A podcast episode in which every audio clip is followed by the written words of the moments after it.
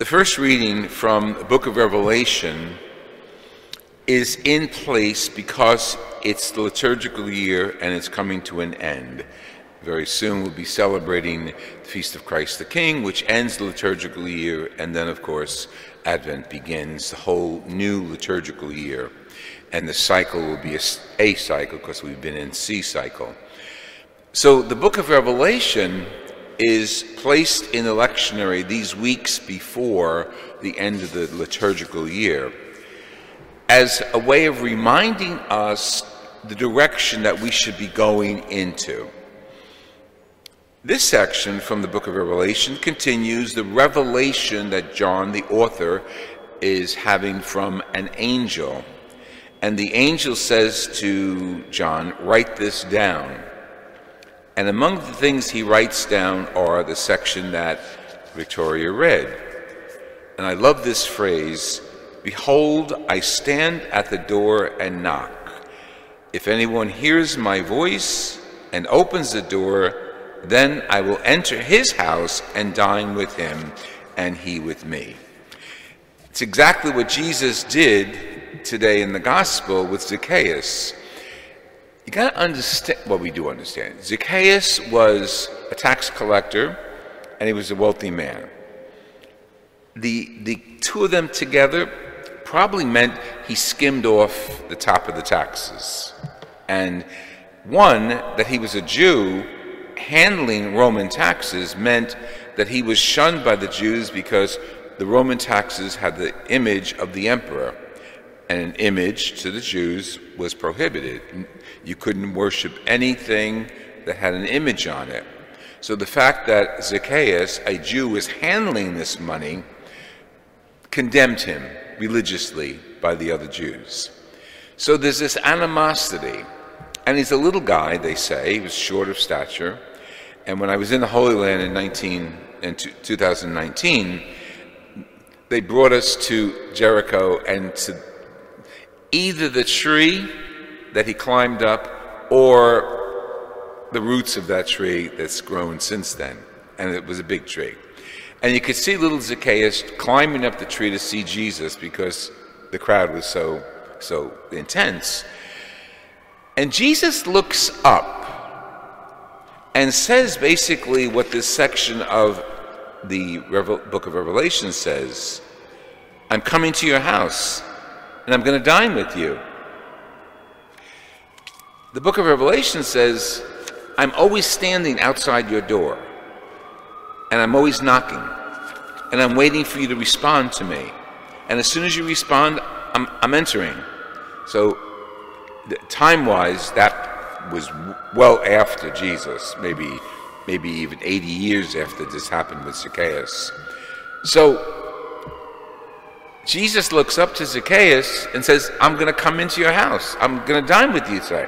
Now, that was not an imposition, that was normal Semitic culture um, to when someone welcomes you, you, you it's like mikasa sukasa. I, I open my doors to you. Whatever you want is yours to eat and relax and so on. So Jesus knew that if he knocked on Zacchaeus' door emotionally, Zacchaeus would welcome him. So he says to Zacchaeus, uh, uh, uh, I, I, I want to stay with you. I want to eat with you. Now, there it is, the knock. And that knock is for all of us, not just Zacchaeus. The fact that we're winding down liturgical year, good, good for us to look back on our year, look forward to where we're going.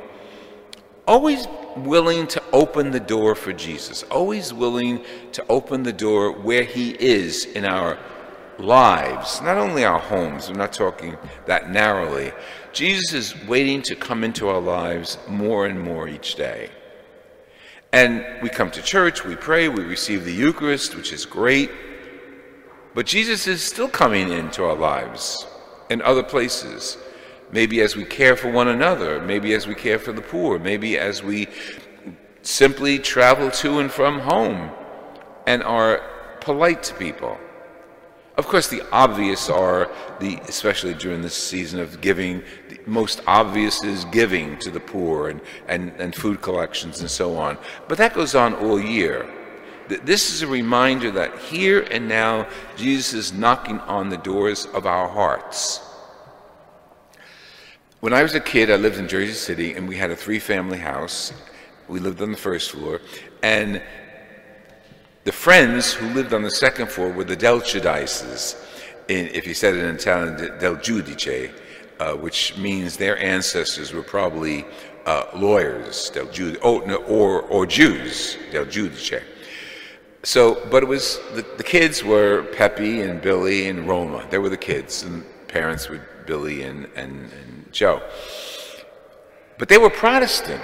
I say that because that's a world apart for us. We were very Catholic. We had a statue of Mary out front. The house is full of statues, but they didn't believe in statues. Okay, but over Josie's bed, and you walk through the house, the apartment, and you see it.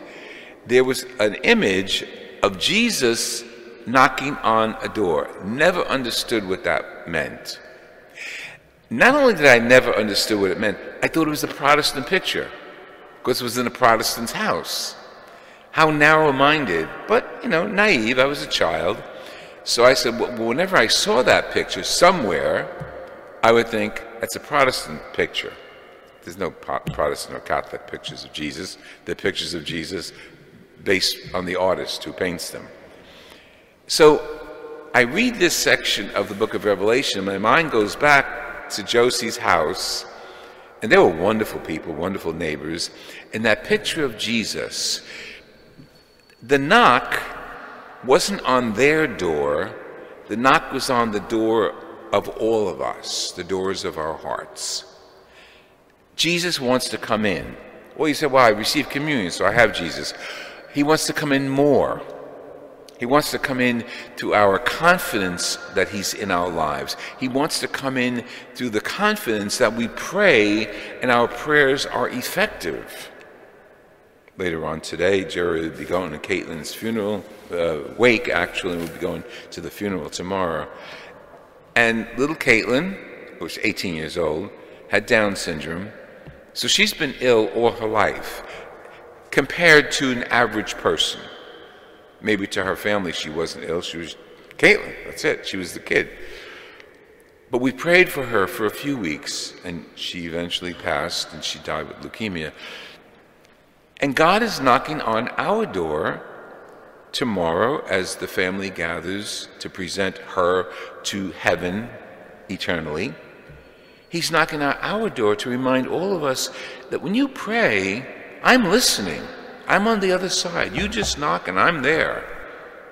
And he never abandons us. But you say, well, well, she died. She's only 18. She died. He didn't abandon us. He heard our prayers and did what's best for her. We suffer. I don't know the family that well, but Jerry's family. And the family suffers the loss. But our faith as Catholics says she's in the arms of Jesus. He knocked, she answered. And we're all there, lined up behind her, and we all should be ready to answer. Sometimes it's, it's in debt, sometimes it's in healing, sometimes it's in charity. There are so many ways we can answer the door when Jesus knocks. So each day, go into our hearts, go into our minds, and how am I responding to Jesus? I have to ask myself. How am I being a good Catholic as I look forward to the beginning of the new year, Advent, but even as I'm here and now, today? How am I being an appropriate Catholic, a Christian who really believes that Jesus is knocking and it's up to me to answer?